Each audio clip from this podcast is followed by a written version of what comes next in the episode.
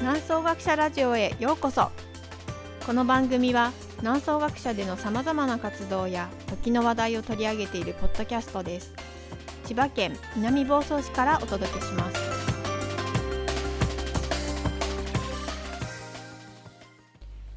2023年明けましておめでとうございます。皆さんおめでとうございます。はい南総学者のヨガ瞑想講師涼子です。学者長の大滝です。今年も南総学者ラジオ続けて頑張っていきたいと思います。そうですね。はい。はいえー、今84回目ですかね。はい。はい。えー、引き続き頑張って続けていきましょう。はいまあ順調にいけば100回はいきますね今年は。まあそれは今年こそそのくらいはやらないといけないですよはいね。はい。頑張って続けていきたいと思います。ね、まあこういう新年なんですけども、まだまだまたコロナが増えたりとか、そうですね。なかなかうん今ちょっと中国がね、ゼロコロナ政策を急にまあ、はい。民衆の声を、えー、反映してやめた途端にこんな風になっちゃってコントロール全くできてない。はい。えー状況で、えーまあ、あの政府にしてみればね中国政府にしてみれば、うん。だから言ったじゃないというそういうことなんだろうというふうに思うんですけど、うんうんまあものすごい数の、ね、感染者が出てるっていうね。うんそうですね。まあ以前に比べたらその重症になる方とかね、こうかかってまあなっちゃったなぐらいな感覚になってきてはいるかもしれないんですけども。うん。やっぱり心配というかこうそうで晴れないですすね。ね。はい、心配ですよね。うん。はい、で、えー涼子先生が、はい。あの近々そのウィズコロナはい。のメンタルヘルスのセミナーかなんかおやりになる、はいあの実は私ですね大阪大学の中にある感染症総合教育研究拠点という、あのまあそういう部署があるんですけども、あのサイダーと呼ばれています。はい。Center for Infectious Disease Education and Research ですね。へーでそこの連携研究員というのをさせていただいてまして、まあ、そのコロナにかかった方その後のメンタルヘルスうん。だったり、まあ、そのあとはワクチン後遺症の方もいらっしゃるんですけども。確かに時々聞きますよね。はい。まあ、そういう方々があの、まあ、体のことはもちろんなんですがその後のメンタルヘルスにこう影響を受けてしまっているっていうところからどのようにサポートができるかっていうようなあの研究をお手伝いお手伝いをさせていただいているようなものなんですけども、うん。しているんですね。で今度の1月27日の夜に、はいそこのあの大阪大学の主催であのウィズコロナとこれからのウィズメンタルヘルスという、うんえー、とハイブリッドのあのセミナーをあのにあのの一員として、ね。えーはいうん登壇させていただくことになってます。まあハイブリッドだから Zoom でも参加できるし、実際に会場にも来るわけですそうよね。会場はまあ人数が限られてるんですけど、Zoom というか YouTube ライブによるオンライン開催なだ。そうです。はい、はい。なので私いつも普段ラジオなので顔が出ないんですけど YouTube なので顔が出ちゃうなって思ってますがあのまあそんな感じ1月27日の夜はい19時から20時の1時間、えー行う予定ですな。るほどね。はい、あのやっぱりあれですかメンタルヘルス系のうん悩みを抱える方がコロナ後って増えてるんですかね。そうですね。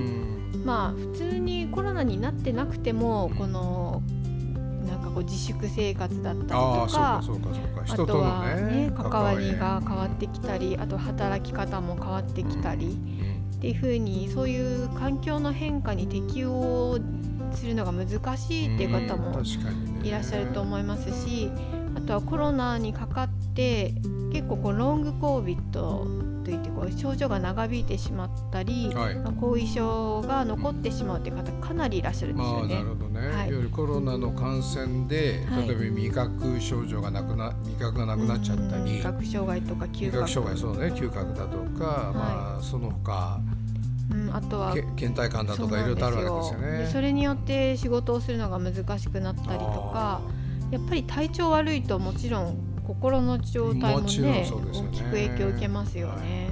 はいまあね、そういう方々に対しての、まあ、サポートだったり研究を行っているところ、まあ、そういう研究員の先生方とうん。一緒にあのお話をさせていただく予定です。はいはい、まああのやっぱりメンタルで悩む人が増えてるってことは、うん。もっとこうそのねプロのお医者さんに、えー気軽に相談するだとか、はい。適切なケアを受けるだだだとかはい、そういったことをもっともっとねしなきゃいけないわけだけど、うん、どうしてもあれじゃないですか。日本の場合にはその気軽に相談するっていう気持ちにならない人とうん。かそう、ですね会社なんかだと手を挙げちゃうと、はい。なんか色目で見られるとか、うん。えーそういうことがあって、うん。なかなかこう一歩踏踏み出せないっていうかね。そうですね。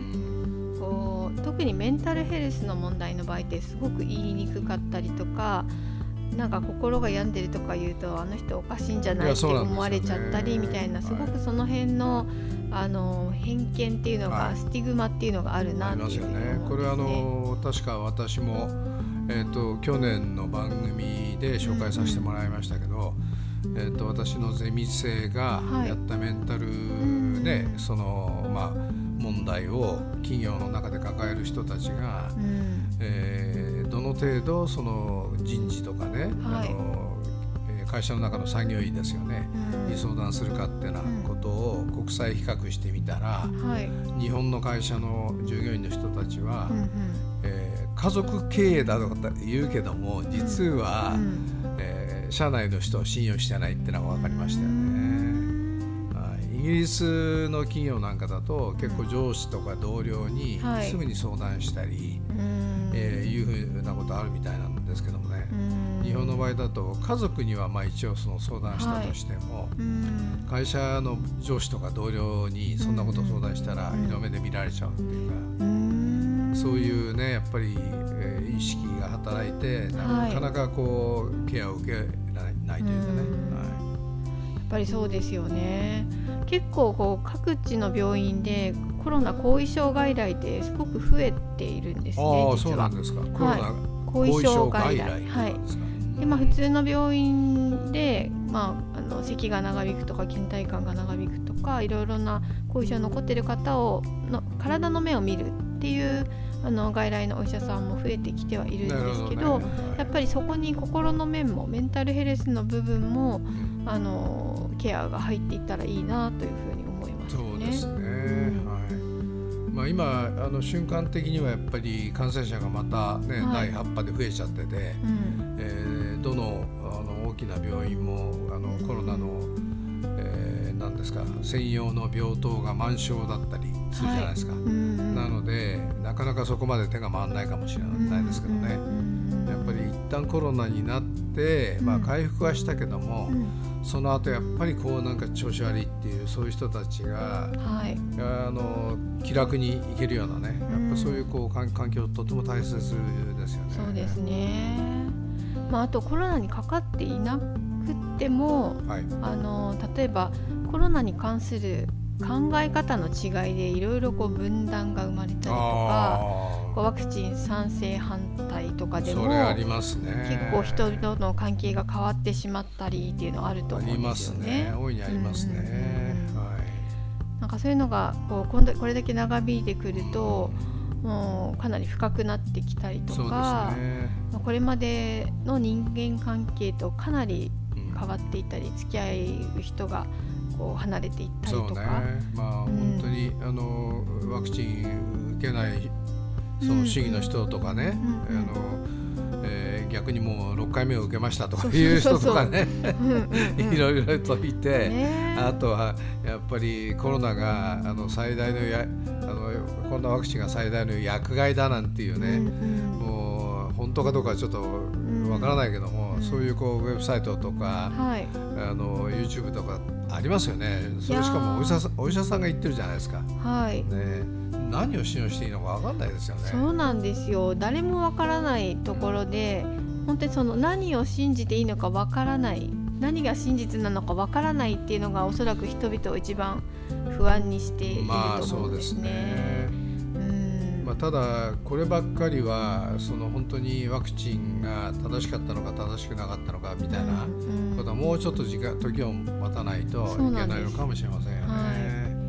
まあでもその時を待つ間も私たちの生活はあり、ま まあ、いろんな人と付き合っていかなきゃいけなかったりするのではい。まあそういうところ本当はそれぞれの意見を尊重しながらなんかまあ話し合いができる環境があればいいと思うんですけどね、なかなかこう自分がこう思うって言うと批判されるんじゃないかだったりとかこう言いたいことが言えない社会にもなってくるのかなと思っぱり炎上したりすることもあるからね、ね。確かにね。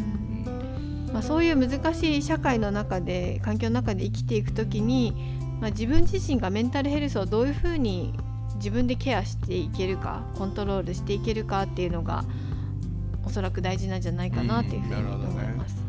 そうすると涼子先生から、まあ、ワンポイントアドバイスみたいに やるとすると。ワンポイントアドバイス、うんまあ、あの自分の心のことなので、うん、自分の気持ちを調整するその感情調整のスキルを身につけておくということだったりやっぱり人は一人で生きてるわけじゃないのでいろいろわからないこととか何を信じればいいのかわからないということもありますけど信頼できる人とつながっているっていうことじゃないかなと思います。なるほどね、やっぱりそういうこう話し相手というか、うん、まあ、相談相手を必ずあの作っておくみたいな。そうですね、うん、まあ、たとえその相手が意見が全く同じじゃなかったとしても、こう話し合えるような関係であるということ。